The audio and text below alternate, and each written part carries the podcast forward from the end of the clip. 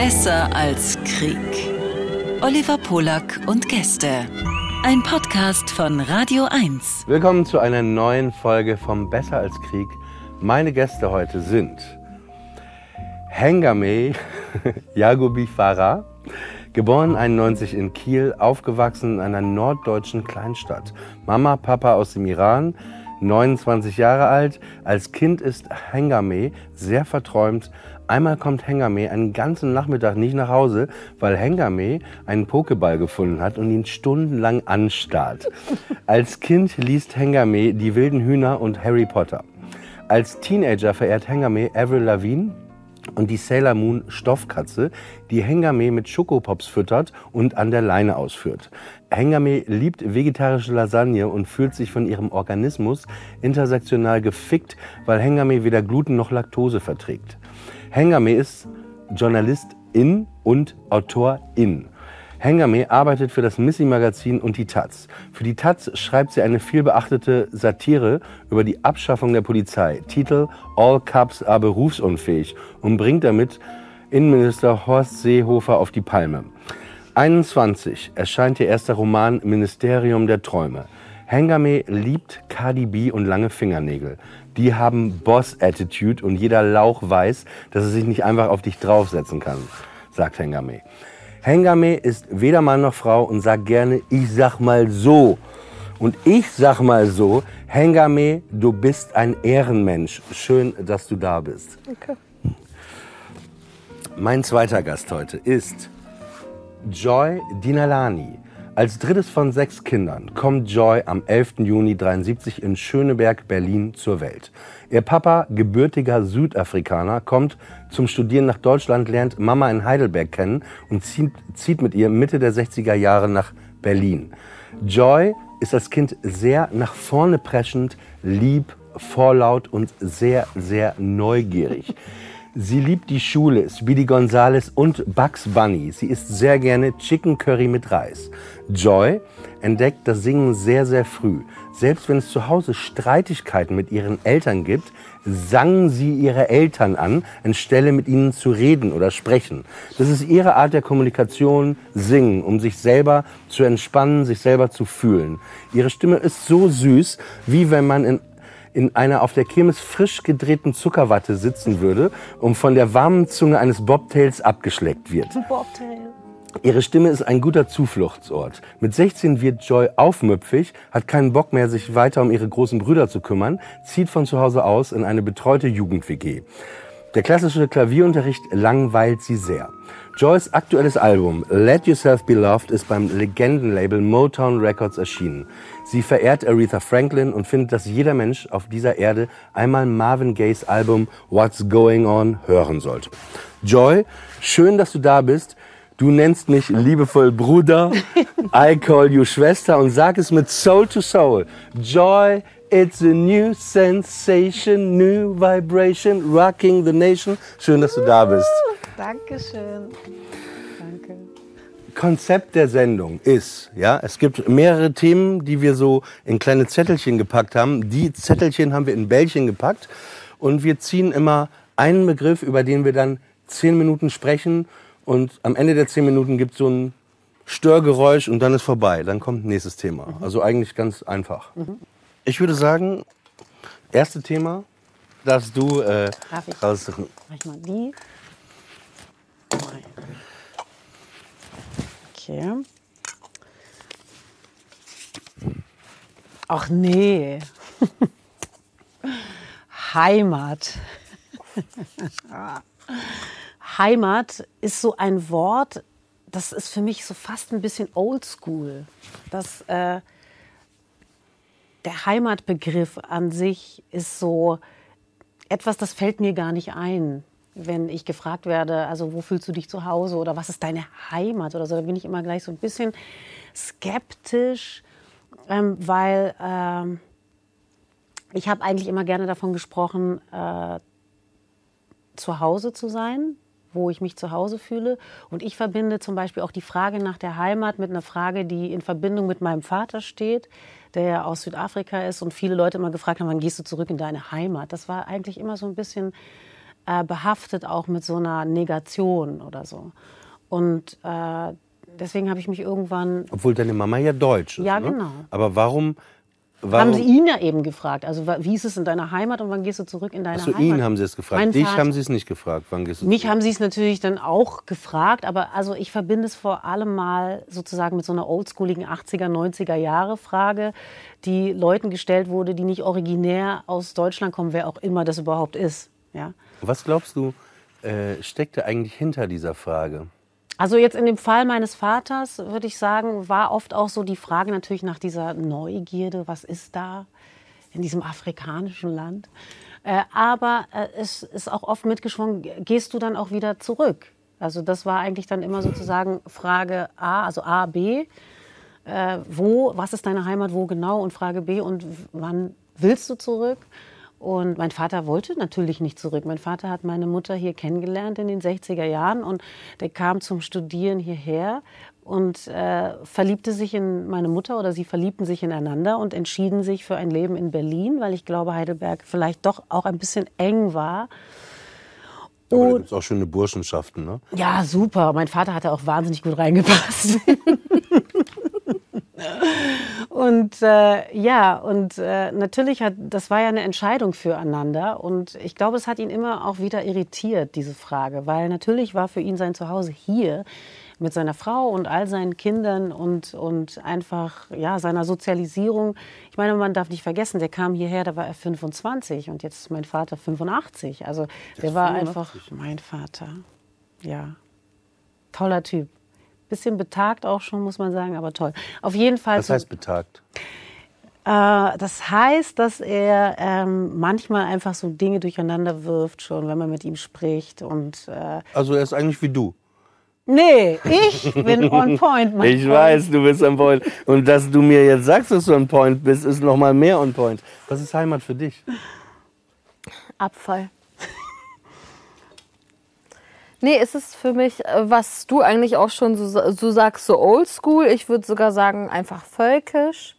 Wenn ich an Heimat denke, denke ich zum Beispiel an diese rechte Terrorgruppe Thüringer Heimatschutz, wo Leute vom NSU auch mit am Start waren. Und ich denke aber auch daran, dass die Bundeswehr in Heimatschutz umbenannt werden will oder so deren Kampagne jetzt so irgendwie heißt. Und ich denke so, cool, wird bestimmt dazu führen, dass weniger Nazis sich angesprochen fühlen, damit zu machen. Heimat ist einfach so, ja, einfach so ein rechter Kampfbegriff. Also das ist so gleiche Familie wie Leitkultur, Integration und dann eben auch Heimat.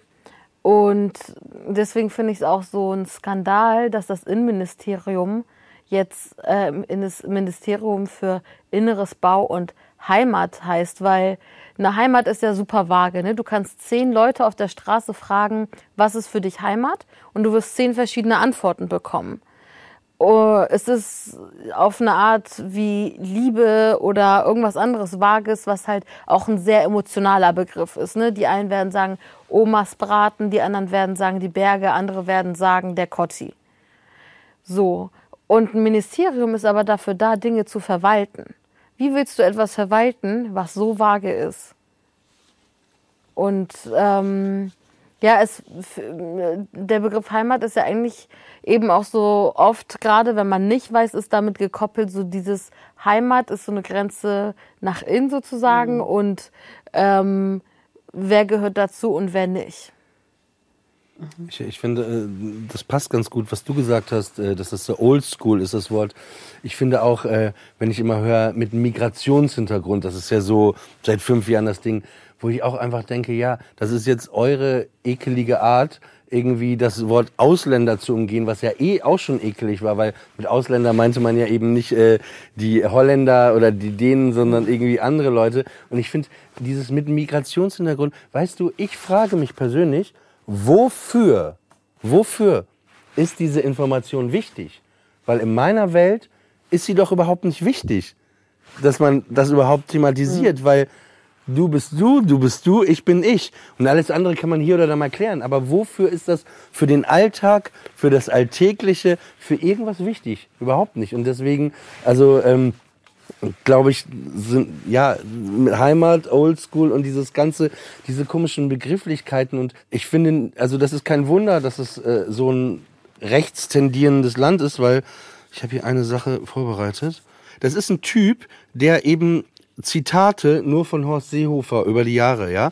Äh, Integration ist die Mutter aller politischen Probleme als ähm, äh, afghanische Menschen äh, äh, zurückgebracht werden sollen in ihr Heimatland, hat er gesagt, ausgerechnet an meinem 90. Geburtstag sind 69, das war von mir nicht so bestellt, Personen nach Afghanistan zurückgeführt äh, worden. Dann sagt er, der Islam gehört nicht zu Deutschland, Deutschland ist durch das Christentum geprägt und er sagt weiter auch noch, äh, wir werden uns gegen die Zuwanderung äh, in das deutsche Sozialsystem wehren bis zur letzten Patrone.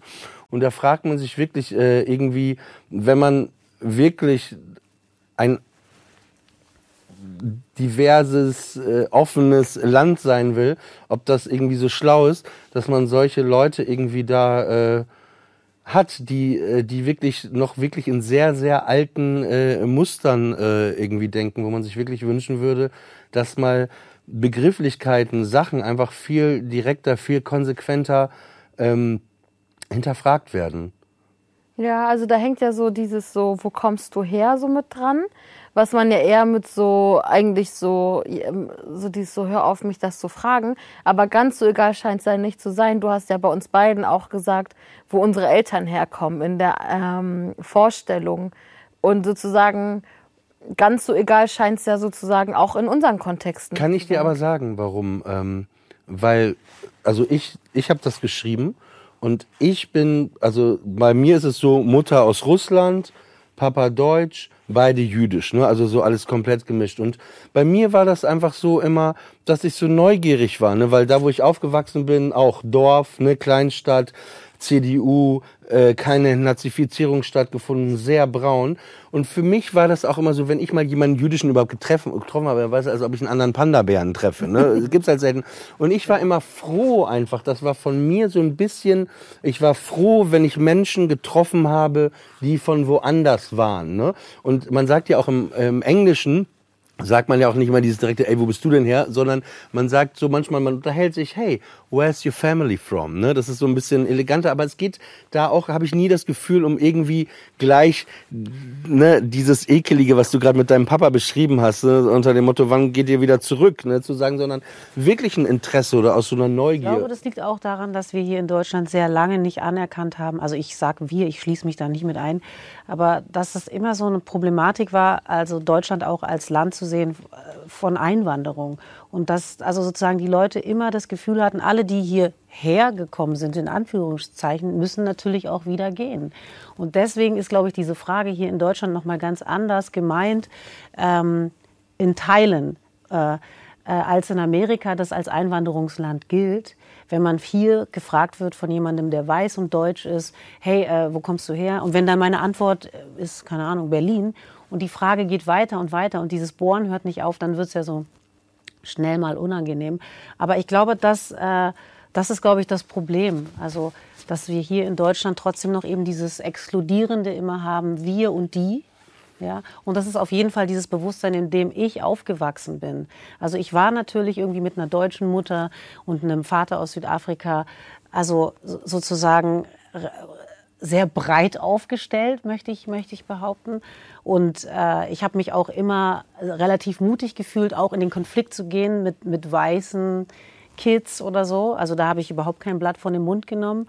Aber trotzdem war ich immer die andere.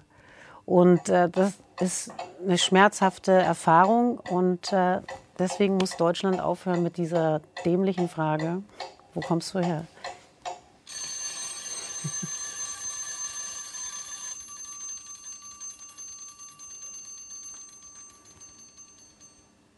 Okay, nächstes Mal hast du das letzte Wort. Ready? Ja, ziehst du jetzt eine oder? Nee, du.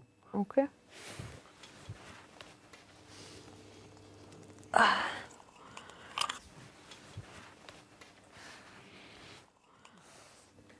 Polizei. Oh Gott, nee, ey.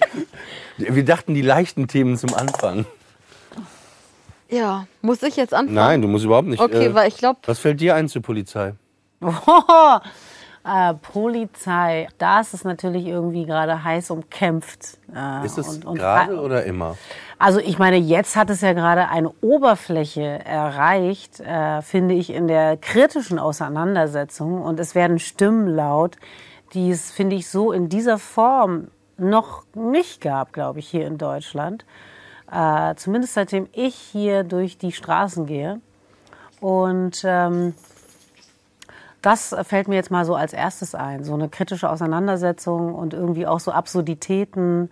Äh, wir hatten ja vorhin auch gesprochen über Horst Seehofer natürlich. Und natürlich, wir wissen alle, äh, was deine Rolle ist in, in, in dieser Polizeithematik Ja, in wobei, jüngster Entschuldigung, dass Zeit. ich mal unterbreche. Ne? Also vielleicht darf ich mal was dazu sagen. Ja. Bitteschön. Ähm, ich fand das unfassbar, was da passiert ist, weil ich habe äh, diese Kolumne äh, auch gelesen und so wie andere auch Satire machen, hast du das auch gemacht, ne? Und äh, und ich finde, du hast da ja was total berechtigtes äh, aufgegriffen, ne? Also die die Frage, die Rolle der Polizei in Deutschland und eben vielleicht nicht für, nur für Whitey Whites, sondern für alle anderen, ne? Und äh, ich fand, was da gemacht wurde und das war für mich wirkliche Satire, nicht so wie Dieter Nuhr oder Lisa Eckert, weil du hast eigentlich richtige Satire gemacht, weil du hast einfach nur eine Kolumne geschrieben und so ein bisschen durchscheinen lassen, einfach, ey, man sollte diese Institution einfach mal hinterfragen. Und du warst eigentlich noch sehr freundlich, ne? Aber wie sie das plötzlich dir auslegen wollten, wie sie auf dich draufgestiegen sind, wie eben so ein Typ wie Horst Seehofer, ne, das ist ja komplett geisteskrank gewesen, ne? Also was da passiert ist und ich finde immer diese Kabarettisten, die sagen immer, ja, ich möchte den Spiegel vorhalten, ich möchte, ich finde, da, von denen schafft es niemand, aber ich finde, du hast das ganz geil gemacht, weil du eigentlich da schon das gesagt hast, was wir jetzt alle erleben. Es gibt jetzt diesen äh, Skandal in NRW, der zufällig aufgedeckt wurde, irgendwie 30 Polizisten, die sich gegenseitig irgendwie äh, Bilder von Flüchtlingen in Gaskammern irgendwie äh, zugeschickt haben, Hakenkreuz und so, und so weiter und so fort. Und wir wissen alle, ne, äh, dass das nicht ähm, ein Zufall ist, ne, sondern dass es viel mehr davon gibt. Und eben ein Horst Seehofer, der sagt, äh, nee, äh, wir müssen keine Studie äh, äh, unter der Polizei zum Rassismus machen, weil das ist ja verboten. Ne? Dann brauchen wir eigentlich auch keine Überwachungskameras mehr ne? in Geschäften, so wegen Diebstahl oder so, weil ist ja verboten. Ne? Wir Also, brauchen auch eigentlich keine Polizei mehr, weil Kriminalität ist nämlich auch verboten. Absolut. Muss mal so drüber nachdenken. Nee, ja, vielleicht habe ich Deutschland ins Spiegelkabinett geschickt. Ähm, ich würde, na, das Ding ist, du er, erwähnst NRW, am nächsten Tag kam ja die Meldung, in Mecklenburg-Vorpommern haben die auch so eine rechte Chatgruppe, die nicht mal was mit der anderen zu tun hatte. Und ähm, du kriegst ja, also dann gab es irgendwie Hessen. Und ich meinte auch schon so, man muss eigentlich so ein Polizeiproblem Adventskalender machen, jeden Tag eine neue News, weil es gab ja jeden Tag dann was. Und an dem Tag, wo dann nichts zu rechten Polizisten kam, kam dann was zu so einem Drogenskandal in der Polizei. Aber da muss bei, bei der 24 müsstest du und Horst Seehofer an so einem Whirlpool sein, ne? Boah, so mit nee. so, so, so, so Sektgläsern, finde ich ganz gut. Also ich würde es nicht so fühlen, sage ich ganz offen. Mit Rechten redet man nicht, zumindest nicht ich. Ja. Ähm, Das ist die Frage, redet man mit Rechten? Was sagst du? Schwierig. Also habe ich jetzt noch nicht getan. Also ist mir noch nie eingefallen. Also auch mit welcher, also unter welcher Prämisse rede, rede ich mit Recht. Ja, aber die, die, das Problem ist, ja, ich verstehe das. Also ich würde erstmal auch aus dem ersten Impuls so, aber es heißt ja auch immer Nazis raus, ne? Aber da frage ich mich auch, wohin? Ja, ohne Scheiß, wohin? Und, Müll sammeln. Und, bitte? Müll sammeln. Ja, klar, man kann auch Müll sammeln oder man kann bestimmte Institutionen auch wieder eröffnen, man kann viel machen, aber die Frage ist, ich habe auch keinen Bock mit Nazis zu reden, ne? Und gerade wenn man so Dokumentationen sieht und so diese wirklich extremen Leute und was die sagen, also es ist schon hart, das ist ja aber eine Lebensaufgabe irgendwie. Also ich glaube, Leute, die das machen, eine sehr traurige auch. gibt es ja Leute, die sich eben verschreiben, irgendwie äh, zum Beispiel äh, mit Nazis zu reden und äh, sie irgendwie zu läutern oder sowas. Aber da muss man sich einfach dieser Thematik widmen. Und das ist dann einfach sozusagen dein Thema. Und was mich ja so an dieser ganzen Debatte jetzt, was sozusagen Rassismus und so weiter, also wenn wir jetzt da mal kurz diesen Ausflug hin machen, so stört, ist, dass ich ja quasi so, so per Definition dazu gezwungen werde, mich die ganze Zeit mit dieser Thematik auseinanderzusetzen. Einfach nur, weil ich aussehe, wie ich aussehe. Ja, bin ich sozusagen ein Politikum per se. Und das ist einfach dadurch irgendwie zwangsläufig Teil meiner Biografie, weil ich kann wegschauen, natürlich. Das ist eine Option als Überlebensstrategie. Die finde ich auch völlig respektabel. Ich bin schlecht im Wegschauen, also muss ich mich damit auseinandersetzen. Und irgendwie finde ich, das ist schon so sehr anstrengend. Es strengt mich sehr an, äh, weil ich ja eigentlich keine Expertin bin. Ich bin keine Wissenschaftlerin, ich bin auch keine Journalistin. Das finde ich so ein bisschen auch schwierig äh, an diesem äh, Politikum, das ich bin, so äh, durch die Geburt quasi. Ähm, und deswegen ist sozusagen so eine Aufgabe, sich so einer zu widmen, zu sagen, man, man, man läutert, also man krempelt Leute um. Das ist, wenn einem danach ist, finde ich, ist das völlig legitim. Ich möchte auch gerne so die Frage stellen, wer ist eigentlich dieses Mann, wenn wir sagen, Mann redet nicht mit Rechten? Sind wir Mann? Mhm. Sind wir die Leute, die sozusagen von Rechten ähm, in Gaskammern gewünscht werden, Mann? Ich denke schon, dass zum Beispiel so weiße Deutsche ruhig mit ihren rechten Verwandten sprechen können. Sie sollten sogar mit ihnen reden. Sie sollten sie konfrontieren, ihnen ein paar Fakten in ähm, ihre so Verschwörungstheorien reinstreuen und mit Vehemenz diskutieren. Ich, wenn ich sage, man redet nicht mit Rechten, meine ich zum Beispiel, man macht keine Weltspaziergänge für ähm, auflagestarke Medien mit ihnen. Man geht mit ihnen nicht feiern. Man geht mit. Man packt sie nicht auf den äh, Cover vom Spiegel immer wieder. Oder gibt ihnen einen Imagefilm zur besten Sendezeit auf Pro 7. Ja. Wobei da, da war es ja so, dass diese Sache da auf Pro 7 gezeigt wurde von äh, Thilo Mischke, glaube ich. Und da auf der einen, einen Seite fühle ich wie du, aber auf der anderen Seite denke ich mir auch, es gibt oft Leute, wenn du den, mich, denen manchmal unterhältst und erzählst ein bisschen deine Geschichte, was dir passiert ist, dann sitzen die vor dir, so unglaubwürdig, ah, das wusste ich gar nicht, dass es das gibt. Und ich denke dann bei Pro7 wiederum zu Primetime für das Publikum, das auf der einen Seite zu zeigen, dass vielleicht diese ganzen Instagram-Kids oder so, die vielleicht in so einer anderen Welt leben, dass es vielleicht gar nicht so verkehrt ist, dass sie wirklich damit mal mit dieser Härte äh, vielleicht konfrontiert werden. Aber ich, ich, ich verstehe auch, was du sagst. Aber es gibt ja immer jemanden, aber im, im Kern ist hier noch sehr viel zu tun in diesem äh, äh, äh Land, mhm. glaube ich.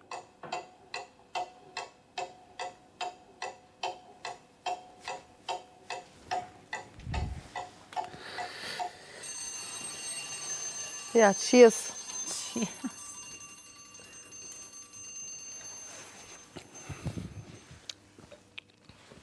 Okay, nächster Begriff. Du hast gerade gezogen. Mhm, genau. Hoffentlich zieht sie fantastischen vier nicht. Warum? Ich mache nur Spaß.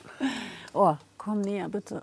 Du hast kleine Hände. Ja. Du hast sehr kleine Hände. Wirklich? Ist dir das aufgefallen? Jetzt gerade, ja, weil die Kugeln wirken so wie die Erde in deinen Händen. okay, warte mal.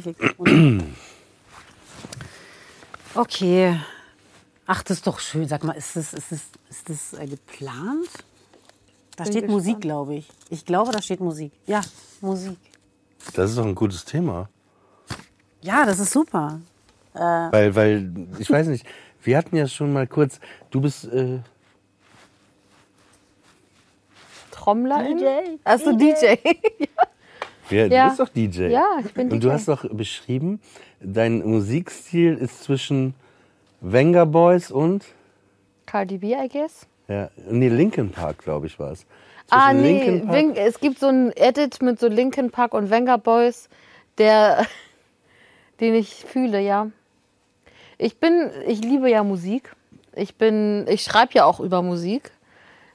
Äh, und gerade in dem Dorf oder in der Ödnis, wo man aufwächst, kann Musik voll der Anker sein. Das war für mich voll das große Identifikationsmittel. Früher war es auch gar nicht so krass so. Also klar, mit Nazis war ich jetzt nicht befreundet, aber das, was jetzt vielleicht eher so politische Gemeinsamkeiten oder gesellschaftspolitische Vorstellungen sind, die man mit äh, seinen seinem engen Kreis irgendwie teilt. Das war früher für mich Musik. Also das war so, ah, okay, du hörst das und das und das. Hm, okay. Und du, also so, dass man so darüber sich seine Friends gesucht hat.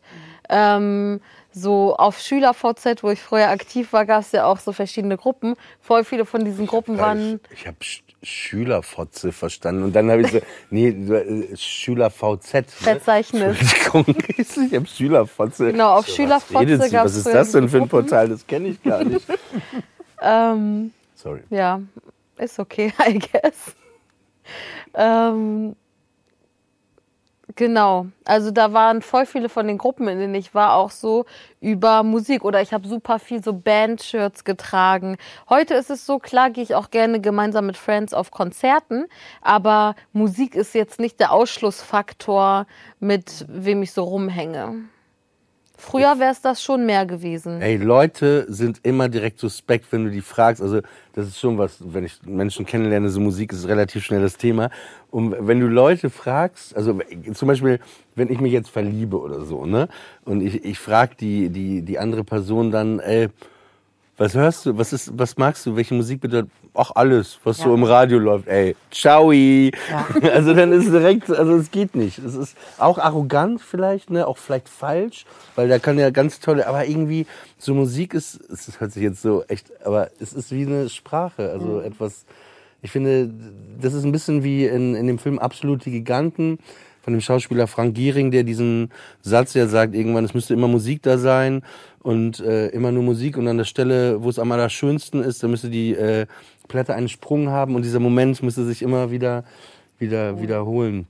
Also mir fehlt es jetzt auch total, also vielleicht am meisten eigentlich. Also wenn jetzt Corona ist die Musik. Also klar, du kannst die Musik zu Hause hören. Ich habe auch sehr viel, ich weiß nicht, wie es euch geht, sehr viel Musik entdeckt und wieder gehört, wo man Total. Von früher, ne? Ja. auch, Ja, aber auch neue bei mir Sachen, war so Tegan and Sarah Revis äh, Revision. Visited. Revisited, ja. So, was ich so in den, in meinen Jugendjahren so gehört habe, dann plötzlich so auf den Emo-Tunnel zurückgestiegen.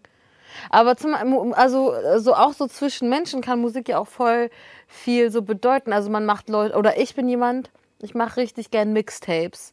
Und wenn jetzt jemand sagt, ich höre etwas, was ich so gar nicht höre, dann habe ich so Angst, okay, die Person wird mein Mixtape nicht mögen. aber, was, Aber die Person, ist- die dich mag, wird sich ja in dich hineinversetzen wollen, finde ich immer. Ich hatte auch mal einen Freund, der hat ganz andere Musik gehört als ich und der hat mir dann mal so ein Tape aufgenommen. Und irgendwie war das so wie auch entsprechend zu mir. Er hat durch die Musik, die eigentlich ich gar nicht gut kannte, äh, Velvet Underground und was er da damals alles irgendwie reingespielt hat, hat der irgendwie zu mir gesprochen und ich habe mich darauf einlassen können. Das war eigentlich schon wie so ein Liebesbrief.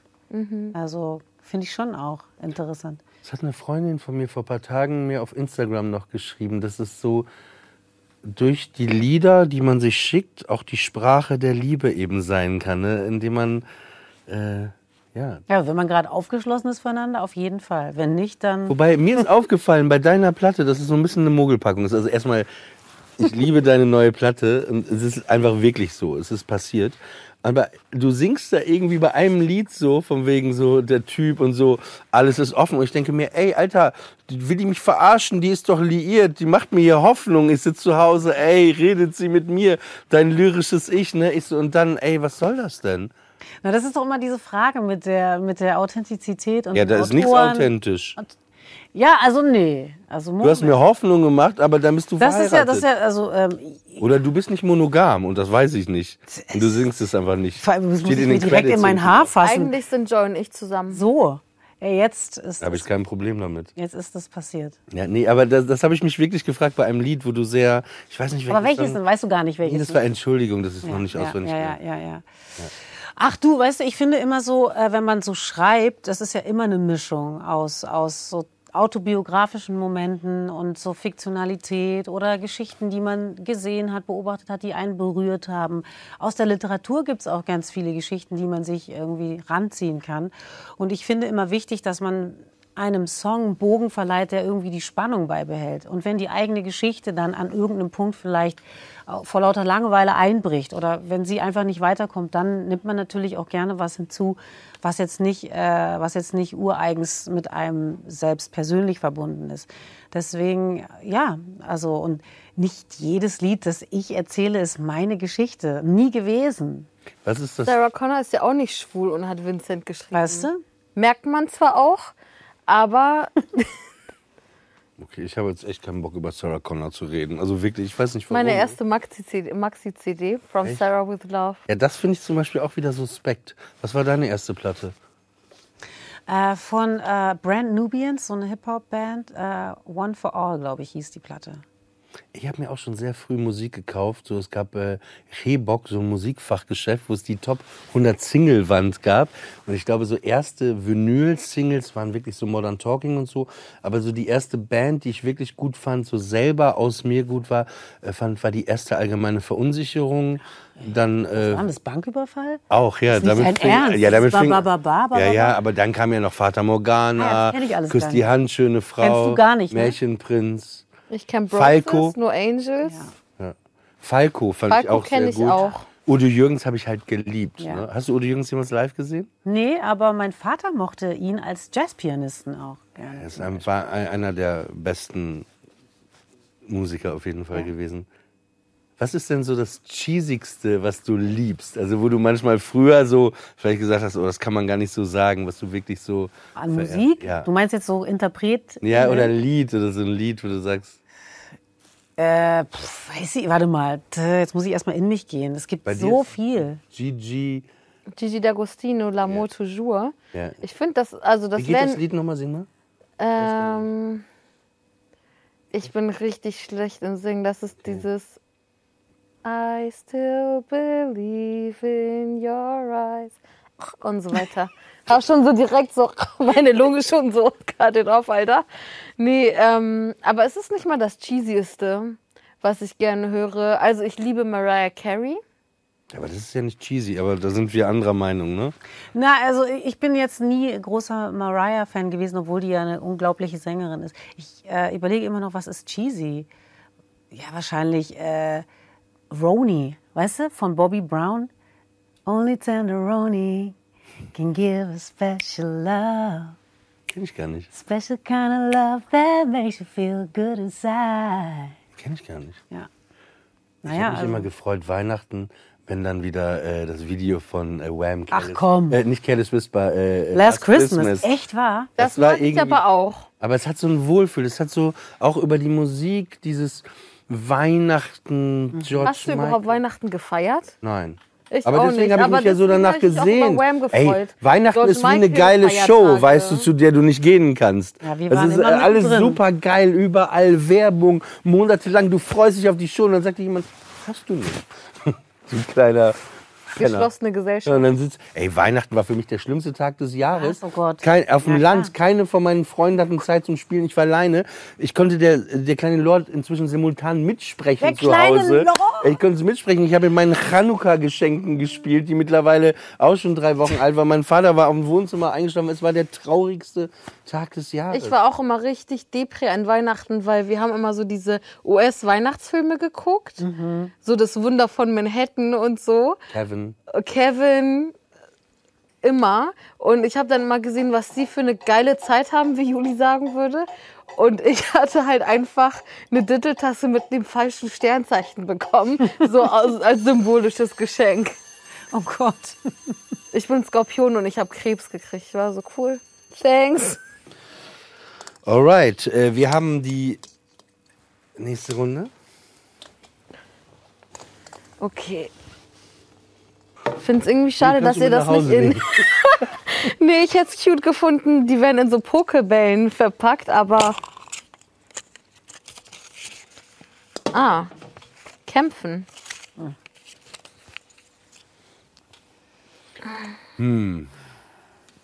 Ja, kämpfen. Welche Kämpfe in deinem Leben hast du gewonnen? Ausgefochten? Nee, gewonnen und welche hast du verloren? Na, ich habe natürlich viele Kämpfe gewonnen und verloren. Ich weiß es nicht. Also ist jetzt nicht so, dass mir sofort so signifikant der eine Kampf einfällt, den ich äh, verloren habe oder gewonnen habe, der so wahnsinnig erwähnenswert wäre. Aber du bist ja, weil ich habe ja ein bisschen so über dich gelesen, ne? Du warst ja, äh, du, du warst mit jemandem verheiratet und dann habt ihr euch getrennt. Ne? Ach und, so. Warte, nee, nee, nee, fällt mir jetzt nee, dazu ein. Habt ihr euch getrennt und dann seid ihr wieder zusammengekommen nach Jahren, ne? Mhm. Das ist ja eigentlich wie ein Kampf. Ja, es ist Kampf ist so ein hartes Wort, ja. aber man, es gibt ja schon dieses, man kämpft für die Liebe, man kämpft für die Familie, man kämpft für den Zusammenhalt. Also würdest du sagen, dass ihr jetzt wieder zusammen seid? Ist es ein gewonnener Kampf oder ein verlorener Kampf? Oder man wird ja auch umkämpft manchmal. Oder man wird umkämpft. Also so kann man. Wer ja hat denn wen umkämpft? hm. Tja, also das. Was denkst du denn? Ich denke immer, dass es eigentlich von beiden Seiten ist. Ich glaube, am Ende gibt es nicht der eine, der nur den anderen, sondern dass es so ein, so ein Wechselspiel oft ist. Ja klar, es ist natürlich immer so eine Frage des Timings, würde ich genau. sagen. Also auch Trennung ist ja immer eine Frage von Timing. Wann kommt man zusammen? Auch Timing es gibt gutes und schlechtes Timing. deswegen funktionieren manchmal Sachen auf einmal, wenn man zusammenkommt, weil Synergien entstehen und eine Chemie ist da in einem bestimmten Moment. Und das aufrechtzuerhalten, das ist dann irgendwann die Aufgabe. Ne? Und dann gibt es natürlich so Entwicklungsphasen. Und äh, die Leute entwickeln sich in Beziehungen dann vielleicht auch an bestimmten Punkten unterschiedlich schnell. Und wenn man dann schneller ist äh, und der andere immer hinterherhinkt, aus der eigenen Warte heraus, und ich sage gar nicht, wer das von uns beiden so gedacht hat, dann ist das manchmal natürlich auch eine Gefahrenquelle äh, für Trennung. Aber ich würde mal sagen, in unserem Fall, klar gab es äh, sozusagen in die Trennung hinein viele Dinge, die schmerzhaft waren. Ähm, das, das muss ich, das kann ich schon so sagen. Ist ja immer so. Ja, ist schon so.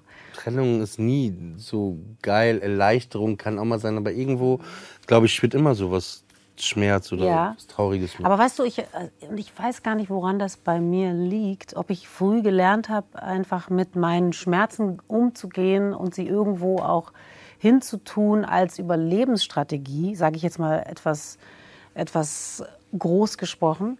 Äh, aber ich verbiete mir auch manchmal an bestimmten Punkten weiterzugehen. Das funktioniert irgendwie ganz Was meinst du damit? Ja, also ich kann natürlich sehr leiden, aber es gibt einen Punkt, an dem ich denke, okay, ich habe verstanden, Joy, du leidest, aber es wird jetzt gerade auch nicht besser oder schlechter. Das ist jetzt, was es ist. Damit musst du jetzt irgendwie. Du kannst knallhart sein, ne?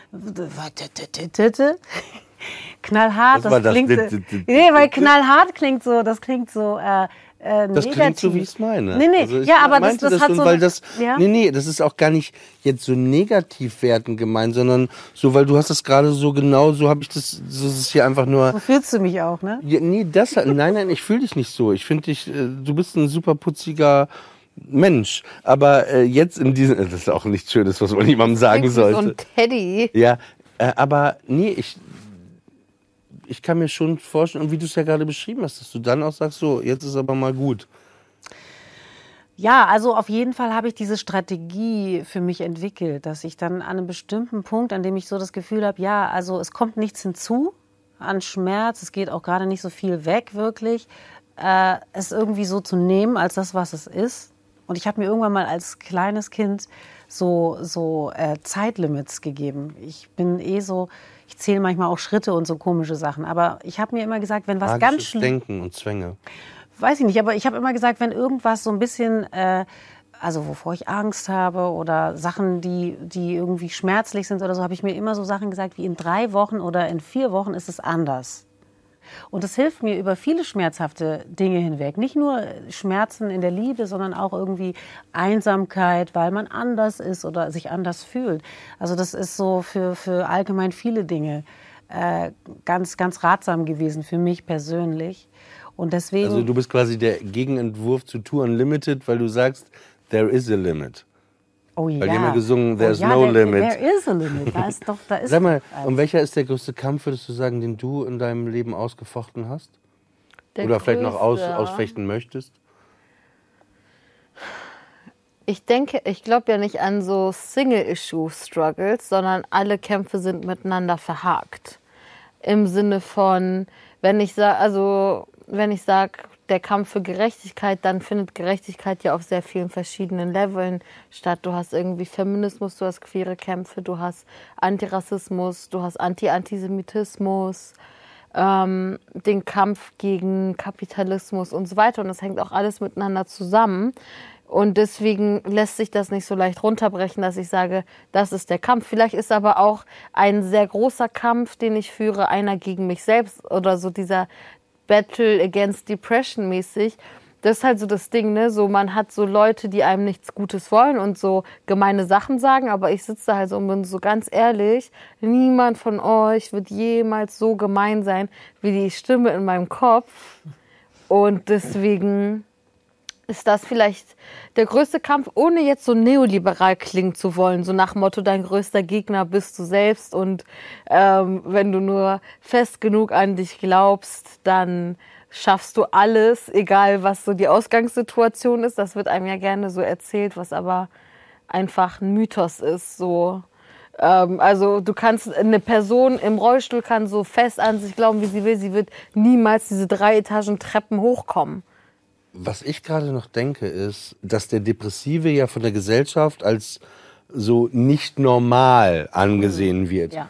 Und Aber ich- eigentlich ist die Gesellschaft nicht normal. Genau, und ich glaube, dass die Gesellschaft nicht normal ist, sondern der Depressive eigentlich normal ist, weil er viel mehr fühlt, empathisch ist und so weiter und so fort. Und deswegen ist die Frage da auch eben, wer, wer sind überhaupt die Kranken, ne?